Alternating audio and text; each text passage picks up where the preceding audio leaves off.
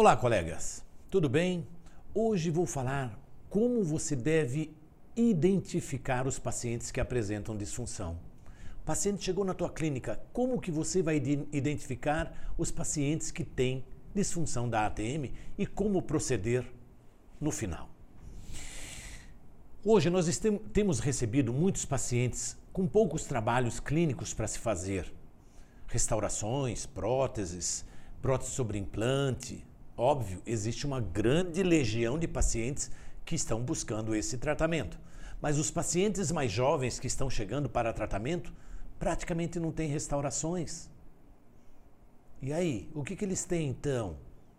Eles têm uma profilaxia para atender e uma qualidade de vida que está buscando através de você por conta de dores que ele está sentindo. E aí, o que eu devo fazer?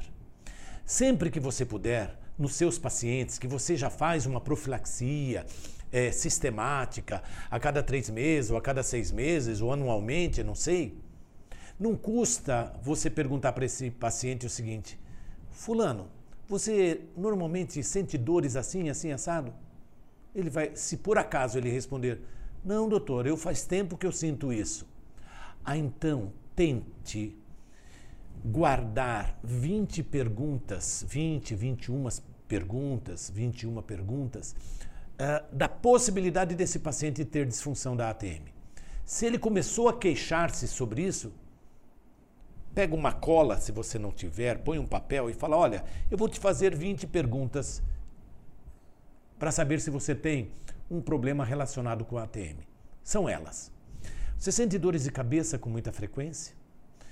Dor de fundo de olho, cansaço muscular na mandíbula, um peso na mandíbula, sente dificuldades para mastigar um alimento, mastiga apenas de um dos lados, sente dor na nuca, pescoço, dor nos ombros, às vezes essas dores vão para os braços, dores na região do ouvido, pressão e sensação de entupimento do ouvido, sensação de redução da audição, coceira no ouvido, aumento da produção de cera ou do cerúmen, tontura ou vertigem e zumbido, 15. Tem mais 5. Estalos quando abre e fecha ou qualquer tipo de barulho articular que só você escuta ou outras pessoas escutam. Deixe-me ver como você abre a sua boca, se você está abrindo num alinhamento ou não. Pedindo simplesmente para o paciente na tua frente fechar a boca, puxar os lábios para frente e fazer um movimento de abertura. O paciente puxando o lábio para baixo à medida que abre a boca, para você ver se ele está fazendo num alinhamento ou está fazendo um desvio, ou está fazendo uma deflexão, abre e a boca vai toda para um dos lados, abre e a boca faz um desvio. 18ª pergunta, você tem limitação de abertura bucal quando você acorda às vezes pela manhã, você tem dificuldades para abrir a boca? 19ª, você tem dificuldades, você tem desconfortos em voos comerciais? Quando você viaja de avião, sente muita dor de ouvido? E quando o voo termina, você está pegando suas malas? Ou então já está chegando no hotel? Ou às vezes no outro dia ainda você está com o ouvido tapado? Se esse paciente, que você de forma despretensiosa descobriu lá no início, que esse paciente tem provavelmente uma disfunção e ele respondeu positivamente a esse questionário, pode ter certeza que esse paciente tem algum tipo de disfunção temporomandibular, seja de característica muscular ou articular. Eu acho, teoricamente eu penso, que todos os dentistas deveriam saber disfunção temporomandibular. Uma situação que ainda em muitas universidades é negligenciada e as informações de como se fazer o tratamento também é muito resumida.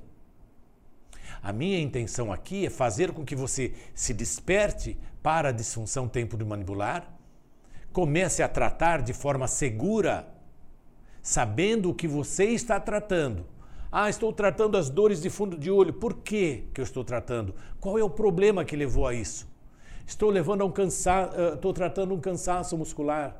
Estou tratando uma dor de ouvido. O que eu estou fazendo? Qual estrutura eu estou tratando? Por que eu estou tratando? E não simplesmente moldar superior e inferior, fazer uma plaquinha e dar essa plaquinha para o paciente. Não. Conhecer mais a fundo. E se você conhecer mais a fundo, gostar de tratar a disfunção, mergulhar depois num curso de especialização, depois de ter feito um curso de atualização, por exemplo, e falar assim, puxa, gostei desse tema. E depois até partir para uma sociedade, da qual participo, Sociedade Brasileira de Disfunção da ATM e Dores Orofaciais. Então, o que nós não podemos, a partir de agora, é desmerecer tudo isto. E isso significa, de forma despretensiosa, às vezes você está numa reunião social. E como eu trato, evidentemente, de duas situações, que é a disfunção da ATM e ronco e apneia, seguramente num papo social, alguém da sua roda ali vai apresentar, ou pode apresentar, ou sabe de alguém que apresenta, ou ronco e apneia, ou seguramente disfunção da ATM, porque é uma situação que está mais em evidência agora nessa nova odontologia. Porque, na realidade, nós estamos tendo cada vez mais pacientes que chegam muito estressados, pacientes que precisam ou que somatizam todo o teu emocional aonde? Na boca. Como? Apertando os dentes, fazendo o que nós chamamos de bruxismo em vigília. E esse bruxismo em vigília, que acontece, obviamente, durante o dia, quando ele está acordado, vai fazer também o bruxismo noturno, que é o bruxismo quando ele está dormindo. E ele pode, inclusive, ele relata, eu quando acordo, estou com isso travado. Meus dentes parece que estão entrando dentro do outro, porque ele provavelmente faz bruxismo de apertamento durante o dia, que é o apertamento dental. Óbvio, nós temos pacientes que fazem bruxismos excêntricos também durante o dia e o fazem também à noite. Então esses pacientes têm a disfunção, por quê? Porque hiperativam esses músculos e vão ter o quê? Essas hiperatividades vão desencadear em dor. E por que podem apresentar estalos?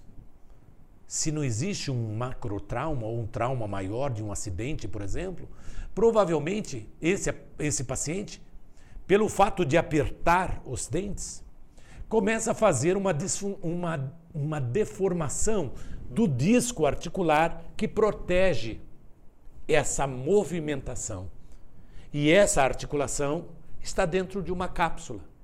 E para que a cabeça da mandíbula não toque com a base do crânio ou o fundo dessa articulação, que a gente chamamos de fundo de fossa, existe uma cartilagem para proteger tudo isto, que nós chamamos de disco articular. E pode, por conta do próprio apertamento, a cabeça da mandíbula deformar esse disco. E ele se deformando, vai sair de posição. E todas as vezes que o paciente, ao abrir a boca, vai capturar esse disco e vai fazer o estalo. Quando, às vezes, pode chegar a um estágio muito pior, que é tentar abrir a boca, não conseguir, porque não consegue mais capturar esse disco. Ou consegue até abrir, depois que fez um estalido e parou de fazer, mas agora começa a ter dores dentro da articulação. E isso merece especificamente um tratamento, como um tratamento da disfunção temporomandibular, para devolver qualidade de vida. Tá certo? Então, vamos nos preocupar. Em primeiro lugar, saber que nós temos que fazer uma pergunta despretensiosa ao paciente. Em segundo lugar, ele apresentou alguma característica de disfunção? Parta para aquelas 20 perguntas que eu passei para vocês. E em terceiro lugar, não desmerecer tudo isso e elevar isso a um tratamento com muita responsabilidade. Tá bom? Um grande abraço a todos.